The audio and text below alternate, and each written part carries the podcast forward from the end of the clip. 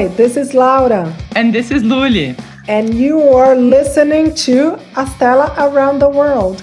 We will be zooming out of Brazil to explore the worlds of extraordinary global tech thought leaders in a deep dive into their stories, their inspirations, views on tech investing, and perspectives on the different aspects and trends happening in the local and global tech ecosystems. Astela is an early-stage Brazilian-based VC. Stay tuned and welcome to Astela Around the World.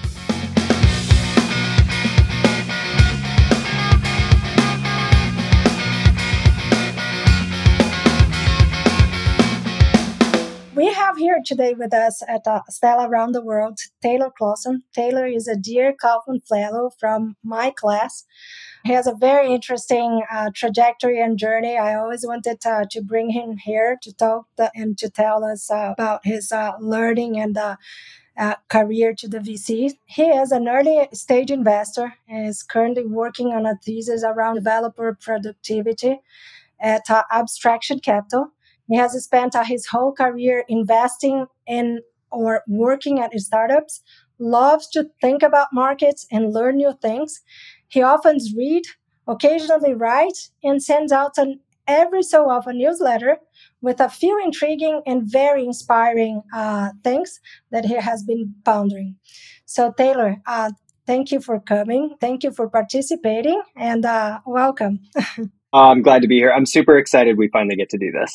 Yeah, we were expecting you. Let us start with a bit of your background. If you could tell us a bit your trajectory, what spikes your interest in working with startups and what led you to the VC world. Yeah, absolutely. It's funny. I think most VCs I know sort of became a VC by accident, and I definitely don't buck that trend. So I grew up in the Midwest in the US, in Kansas City, not a region known for a venture capital or startup ecosystem. And in undergraduate, I studied accounting.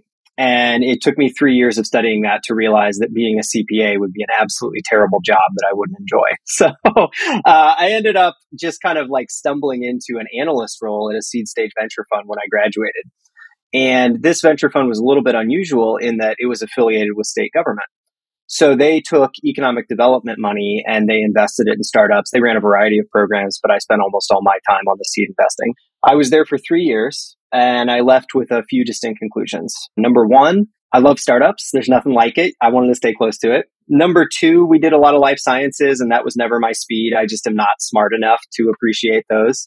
The third conclusion was I want nothing to do with government or politics ever again in my entire life. I'm not built for that. So I left that group and joined a startup. It had actually been a portfolio company. This was late 2009, early 2010. This company was at the end of the first clean tech wave. So we made products for streetlights and parking lot lights.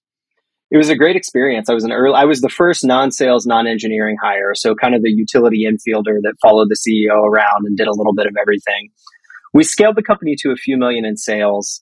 Candidly, we could never solve for working capital. Hardware companies are hard. And this was right after the global financial crisis. And we just couldn't come up with a sustainable way to finance inventory. We sold that company in 2012, not a zero, but not a life-changing outcome. It was a good experience overall. And from there, I knew I wanted to get back into venture investing and I wanted to stay in Kansas City. Those Venn diagrams hardly overlap at all. It's gotten a little bit better since 2012, but it's still a thin layer. I ended up joining a group called Open Air Equity Partners.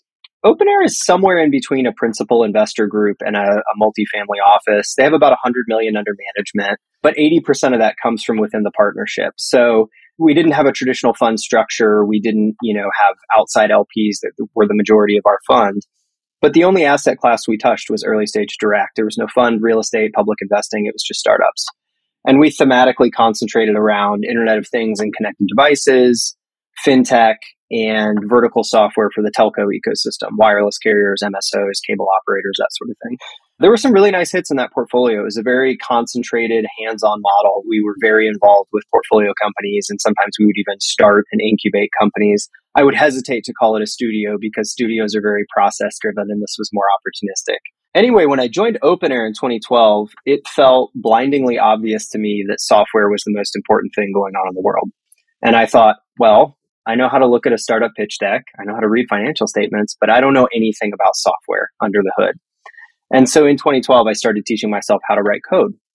And over the years, that went from just tinkering nights and weekends to building small side projects to eventually helping portfolio companies.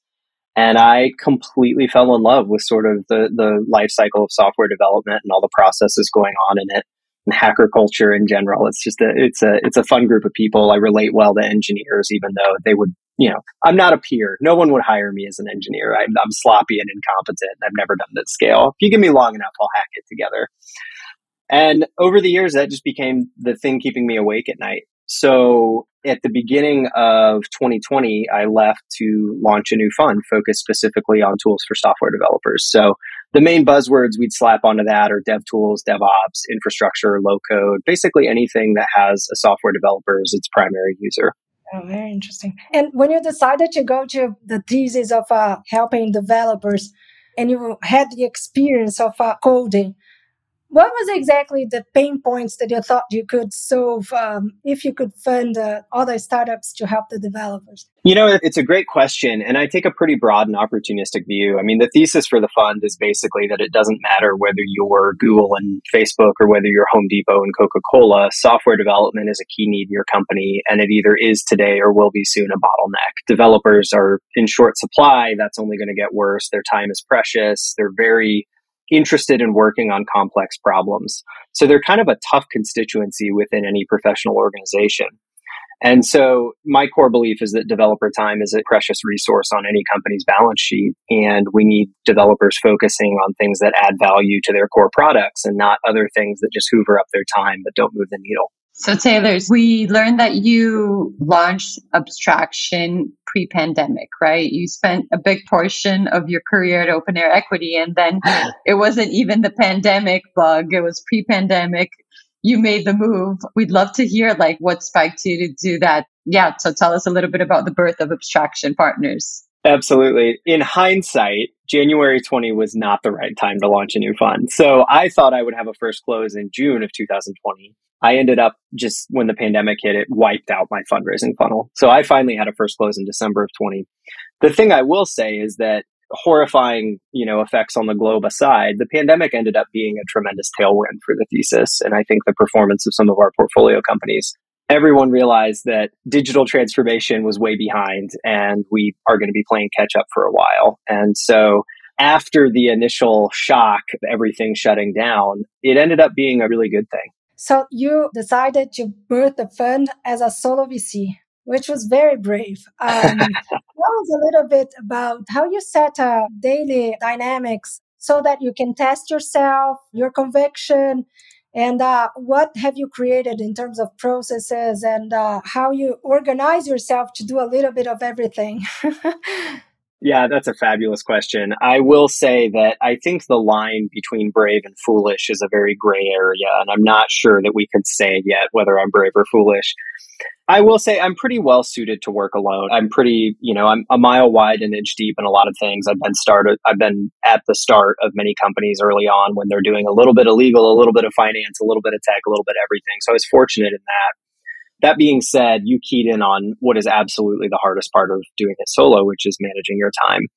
And in reality, between deal flow, working with existing portfolio companies, and just sort of administration, there's probably a few close to full-time jobs in there. This is something I'm still figuring out. I'll say that I have a bias towards the notion that founders are my customers, not investors, and my LPs know that. So at the end of the day, if I have 1 hour to give and there's a portfolio company that needs something urgent and an LP that wants to talk about something, I go portfolio company first. So I think it's one of those things that I'll be forever tinkering with and figuring out and changing and adapting over time. When I was actively fundraising as well, that became even more complicated because it's like, you know, you have to spend time at the top of the funnel and the mid funnel with investors. Otherwise, there is no fund. But at the same time, I was investing and raising at the same time. So it was kind of a complicated calculus. One of the upsides that's pretty well documented about being a solo GP is that I can move quickly. I'm not beholden to a committee to make a decision. I don't have a really lengthy, cumbersome process. The risk I run with that is that this fund is basically an exercise in my own biases and myopia. And that's the thing that keeps me awake at night. So counteracting that is just constantly questioning myself, you know, making sure that I'm writing memos that actually reflect what the actual risks are, regardless of how I feel about them. And then I'm also really fortunate between the Kauffman Fellows program and Operator and just a network of peers where if I have a question that's sort of keeping me awake at night or something where I'm trying to sort out my own internal conviction, there's lots of people like you that I can call quickly and get a good opinion. And what about your LP base? Do you choose your investment based also on how they can help you on those or not really? You know, not really. It's interesting. So raising a fund, as you guys know, is always difficult. And in some sense, you're just trying to balance being opportunistic with strategic. In my case, I raised a $13 million fund. I'm a solo GP. It's a first-time fund. I have a somewhat nebulous track record. There were a lot of strikes against me. And so most institutional investors can't or wouldn't look at a fund like this. And I think some of the best fundraising advice I ever got was actually from a founder in my portfolio. And they launched their fundraise the week that lockdown hit. And they had just, the company is doing amazingly well, but they had a brutal raise. It took them like 4.5 months. They were wrangling small checks. And it was just, honestly, just bad timing luck. And we did a debrief after they closed their round. And he actually wrote a blog post about this. And the thing that he said he realized was, instead of trying to convince the non-believers, he should spend time finding the true believers. And that has just stuck in my head as the best fundraising advice anyone has ever given.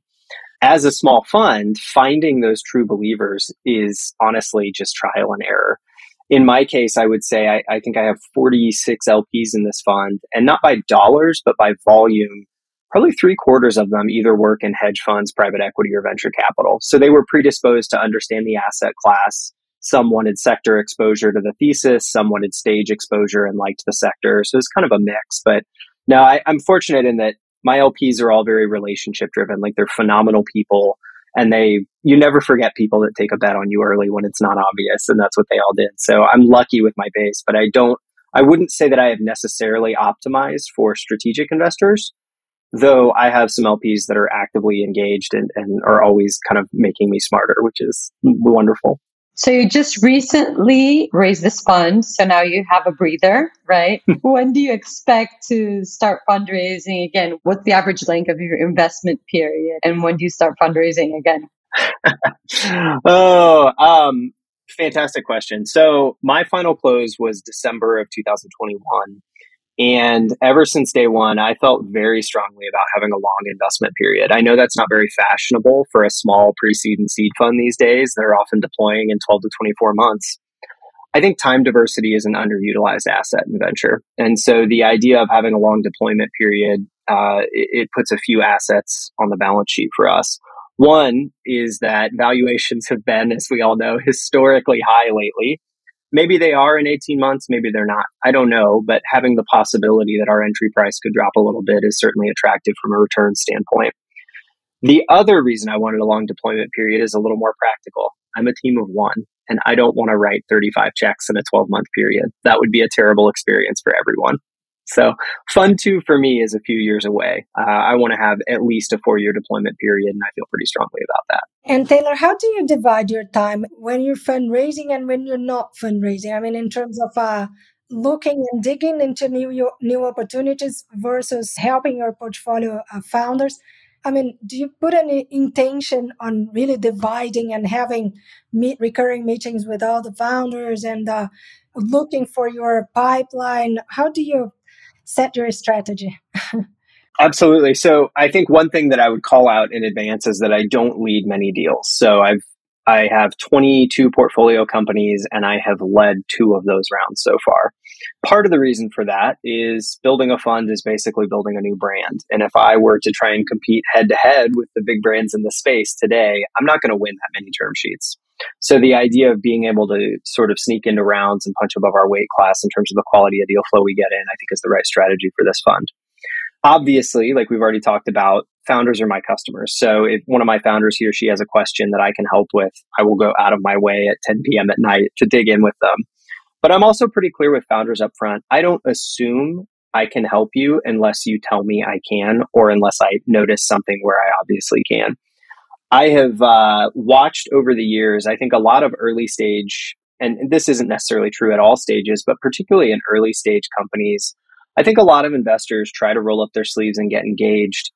And they do it in ways that don't actually help the founders. I'm not going to invest in a founder unless I believe he or she is competent and can run their business. And if they can, then one of the things I can do is get out of their way and let them do their job well.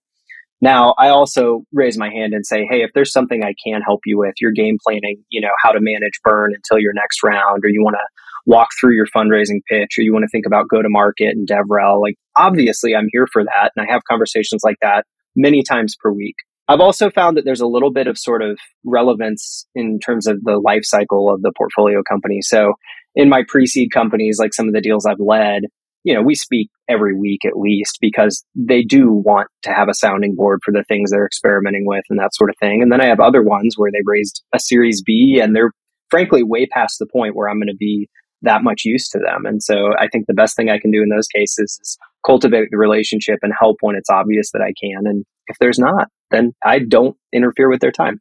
We're curious about your portfolio companies. Can you share a few of your babies with us? Yeah, absolutely. I started investing. The first checks I wrote for this fund were actually that same week lockdown hit. So March of 20 were the first few deals. So most of the portfolio is very early.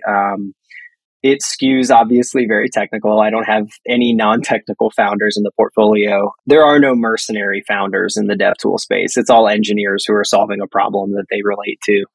In my case, I was lucky. We'll just kind of showcase one of the early wins, a company called Buff, B-U-F, based out of Toronto. And it's an open source company that basically is API schema management. So if you have a really complicated microservices architecture at scale, like almost every big tech company you or I could name does, then all of a sudden, how those services communicate with each other and sort of how the API contract between them involves become really important.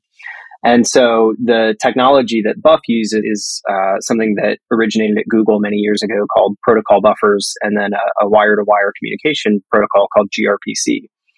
It's one of those things that if you explain to one of your non-technical friends, it takes a lot of context because it's just really deep down the stack. But I connected with Peter, the founder there, and just immediately felt like he was remarkable and believed in the vision for the company. And so we were part of a pre-seed round in May of 2020. And honestly, the company just took off like a rocket ship. They have since raised a seed round, a Series A round, and a Series B round from investors like Lightspeed Edition, Lux, Tiger, and Green Oaks, and they just could not be doing a better job of it. So it was one of those cases where it sort of checked every box I look for in a company, and I was lucky to be part of it. That's very interesting. Taylor, talking about how you tell your story and how you present yourself to investors, it is not obvious, your trajectory. So how do you attract investors? And apparently you did a very good job on that. So I think your history is inspiring. I mean, how did you set out your strategy for fundraising? What kind of investors you focused and how you told your story to have such a wonderful outcome? Well, I would caveat this with, I would self-identify as being terrible at fundraising. I realized pretty early on, there's a narrow subset of people in the world that I'm going to relate to well, and they're going to relate to me well. So back to that idea of finding those true believers. Raising for a small first-time fund that's too small to be institutional is tricky, because you're generally talking to high net worths and family offices, which comprise the vast majority of my LP base. And while they're phenomenal, successful, brilliant people, they don't necessarily have a mandate to invest. They're very opportunistic. The processes may or may not follow the same trajectory in each case. So I would say that top of funnel, just finding conversations to have was always difficult. But I would say the hardest part was qualifying those conversations. Because if you're talking to someone who's invested in one, maybe two venture funds in their entire life, and you're asking them what they're looking for in a venture fund, they may or may not really have an answer to that question other than, well, I got excited by the opportunity. And there's nothing wrong with that. It just makes our jobs as GPs a little bit harder to figure it out. I will say I am not someone who either when I'm pitching or when a startup is pitching to me, I want to be walked through or to walk through a pitch deck slide by slide. I want you to have a conversation with me, and I want to have a conversation with you. And if we can both get excited about the same things, then usually it's worth having a follow-up conversation. And so with LPs, it was actually not hard to tell in the first 5 minutes of conversation whether there was a spark of curiosity. The other thing, and I was fortunate in that, you know, I was building portfolio while I was having conversations. So it got over time easier to have conversations because it's less of an idea and more of a going concern where, you know, yes, you're investing in a blind pool, but here's what we've already built. Here's how it's going. Let's look at a case study. You know, let you pick one you like or pick one that looks intriguing to you. A lot of my LPs are very non-technical too. And in some cases, that was a good thing because they just said, I'm not technical. I want access to this thesis. You know what you're doing. I'm going to invest in you. And in other cases, they were technical and it was great because they said, I totally believe in this and relate to the pain point. I want access to this. I'm totally relating to the fundraising pain points. And to add another layer to that, we have to still think about the cultural aspects, right? Absolutely. Yeah. So it depends, like if you're fundraising in the US or you're fundraising in Europe or in each part of the world, it can be very different. So, but very interesting perspectives and awareness. Absolutely. So another objective of Stella around the world is to show like there's a development in various ecosystems or tech ecosystems around the world, right? We'd like to speak to different geographies to see like what is the difference and what can we relate to our ecosystem in Brazil versus the ones we, you know, that are most famous ecosystems like Silicon Valley and from then on. And you live in Kansas City, right? Right. We know nothing about the ecosystem in Kansas City. So what can you share with our audience so they can learn a little bit about what's going on there and what are the different aspects in the ecosystem? Yeah, absolutely. I'm lucky to have spent my whole career here and it's a place I want to be. I love it here. It's a great place to live. It's like many other tier 2 or tier 3 Midwestern US cities where it's not a very urban population. You know, it's a big suburban sprawl. Great cost of living. You know, we get all 4 seasons here. You got major sport. It's a good place. I don't know enough about the history to know why, but Kansas City actually has like a really fascinating concentration of high education professional services. So things like tax, CPA firms, law firms, and then also engineering. And I don't mean software engineering, though there is obviously some of that here, but civil, mechanical, architecture, industrial. There's actually, I joke with people because when I go to the Bay Area and they tell me they're an engineer, my brain immediately goes to, oh, like civil or mechanical. Well, they mean software engineer, right? And in Kansas City, that's not the case. When I first started at my first job out of school at that seed fund, in terms of venture, it was a wasteland. There was almost nothing here that even resembles, you know, a West Coast style seed fund. And over the years, that's actually developed quite a bit. There's probably a dozen early stage funds here that do have a geographic or, you know, regional appetite for the area and focus on more traditional venture sectors and venture scale outcomes, which I think is amazing. And there's a lot more going on here than there used to be. If I think about sort of the ecosystem in general, I think for it to really take an inflection point, I think what we need are a 3 to 5 year period that has $2 to $3 billion plus typical venture backed outcomes. There have been some big tech-ish companies built in Kansas City, companies like Cerner or Garmin. But what those companies did not have that I think really makes a difference for the ecosystem in the long run is traditional venture-backed investing, angel rounds, local investors, and then, you know, downstream investors from everywhere. That's fine. And then the other thing that goes hand in hand with it is a traditional venture-backed employee option pool. And when you have successful exits like that, you know, a density of them in a short period of time, you watch places like Salt Lake City or even New York 10 or 15 years ago, and it just creates a ripple effect out that changes the culture in a meaningful way. So I'm excited to watch that happen over the next few years. We have some really successful late stage companies here that I think have a chance to do that. That's interesting. And moving back to when you launched Abstraction Partners, when you were considering the venture and you thought about risk, what in your mind would be a very successful event and what kind of failure you would think it could happen in your journey? Great question. So I would say it was actually, I was on the fence about launching it. And I had breakfast with a good friend and mentor here in town. And I just told him, look, I know eventually I want to launch a fund. I don't feel like I have the track record to do it. And he just stopped me and he said, okay. And if you stay where you're at for another 2-3 years, will you have it then? And I said, probably not. He goes, okay, so you should launch it now because I think you can do it and you should. And that just stuck in my head. And it was the push that got me over the line. As I thought about success and failure in that context, I think there were 2 failure modes. One was to not try. I think it was one of those where it had been burning a hole in me without me realizing it, and just giving it a shot was important. And then, you know, when the pandemic struck and I'm thinking, what have I done? This is a terrible idea. I'm not going to make it. you know, the question for me was always like small funds, the math is quite difficult. You don't have enough management fee to really make much of a salary or a living on. And while I've been lucky to be part of some good things early in my career, I can't live with no salary indefinitely. So in my mind, the risk was I'm only able to raise a few $1 million. And I sort of came to the conclusion internally that if I raise a $2 or $3 million fund and that's it, then I will drive Uber at nights until I get this figured out because I know I have to do this. And that sort of like internal sense of clarity came pretty quickly. As far as what success looks like, you know, you guys both know well, it's a really difficult industry to know whether you're good at it or not. So like I've told my LPs, things are going better than I ever could have imagined, but it's too early to call. Things look great.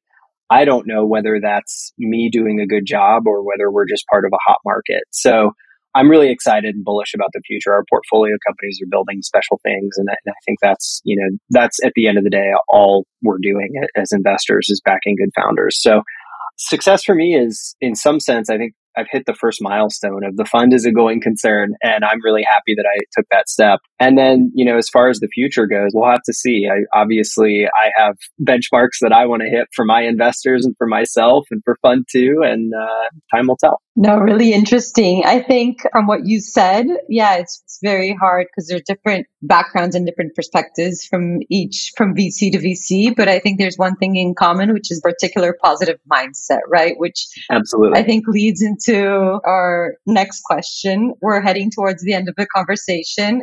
And then we like to get philosophical towards the end. So Laura and I have a couple questions we'd love to ask you. Laura, do you want to start with the first philosophical question? Absolutely. How optimistic you are with the future of our life and humanity? I think you know me well enough to know that I'm an optimist. I'm a very sarcastic person, so sometimes that doesn't come through. I don't think any of us would be good early stage investors if we weren't optimistic. It's really easy to look at a company that is just two people and an idea and sit and be pessimistic about it. I mean, that's anyone can do that. A high school student can do that. So I'm very optimistic in general. And I think I'm very passionate about, you know, I think technology is an amoral force. And sometimes when new technology comes online, we have some catch up to do in terms of morality and ethics. But in general, I think if you look at kind of the arc of human history, technology is what has moved quality of life forward over, you know, for everyone. I mean, certainly we have issues with income disparity and wealth gaps and that sort of thing. And those are tough problems to solve. But desperate poverty has never been lower in human history. And I would attribute that directly to technology. So what are the main issues do you believe innovators will address in the years to come? Do you think would be poverty, or did you answer your question already? Oh, I don't know is the answer to that. And I think I'm probably not smart enough to know. One of the things that I have several friends who are investors at climate funds. And that's something that's been, you know, I don't know what this time of year has been like in Sao Paulo for you, but it's been a very bizarre winter and spring here. And so I think that's one of those things where if we apply a lot of, you know, research and funding and investment into that space, I do think technology can move the needle. I worry about politics. You know, back to my first job, I realized politics doesn't really help us in a lot of regards. So that one, I don't know if technology can help that problem, but hopefully. That moves us to the next question, because while we see a lot of what we can create and how we can solve problems. We see humanity going backwards with decisions of a war and other stupidities in life. So how far do you dream that we will create solutions we need for having a sustainable life and a sustainable environment for the future generations? Whew, that's a tough question. I would say I'm probably not qualified to opine on it. I tend to think that if you look back at things like whether it was the space race or all of the original DARPA and ARPA funding in the US, when you really set the wheels in motion to, you know, harness technology to solve really complicated real world problems, the benefits out from that compound over the years. I mean, you know, many of the things that happened as a result of, you know, fundamental and basic research in the 60s and 70s are still the reason that we have a technology industry today. I think as long as we don't lose sight of that, and as long as we continue to invest in those things and prioritize those things over maybe something that feels more pressing but doesn't compound over time, I think we'll be okay. I'm optimistic we'll be okay. Do you think that anything that you mentioned and, you know, what you look at and what you believe and what you're mostly avoiding, I guess, in the political front, does any of that guide your investment decisions? Ooh, interesting question. It may in a practical sense, but probably not in a philosophical sense. So I think, like, for example, I tend to really not invest in things that have a go-to-market motion in a regulated industry. Now, I also invest in a space where that's not super common apart from basic data compliance. So I'm lucky in that. I think other than that, it's probably not a direct outcome in terms of how I look at deals. And Taylor, before we move to the very final icebreaker, what kind of recommendation you would give or you give for emerging managers?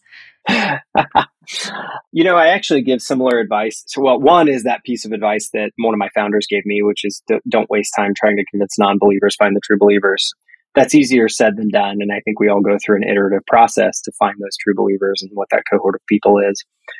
I think whether you're a startup or a fund or you could start a dry cleaning business, any type of new venture, part of what you have to do is figure out a way to survive long enough and show enough momentum to just make things happen. And I firmly believe that if you do those things, it may not work out the way you want, but you will have done everything you can. And so in my case, even when, you know, raising investor dollars is a slog or my first close is a tiny fraction of what I thought it would be, the question hovering in the back of my mind is, okay, well, what can I do to actually move the needle and show people that this is happening and it's exciting? And so one of my most frequent pieces of advice for emerging managers that are raising their first fund is send out monthly or quarterly, if you have to, but better monthly updates to existing investors and then to new investors.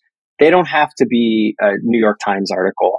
It can just be some bullet points. Here's what's going on. Here's what I'm seeing. People get excited about that, and it keeps you top of mind. And it just shows that there's something going on even when you're not talking. And I think that buys you a lot of goodwill. That's awesome advice, because sometimes we think there's nothing new because it's our daily routine, and reverting this mindset that people that are not on our daily business could actually find something different and joy on listening to us is very interesting. Yeah, well said. Yeah, awesome.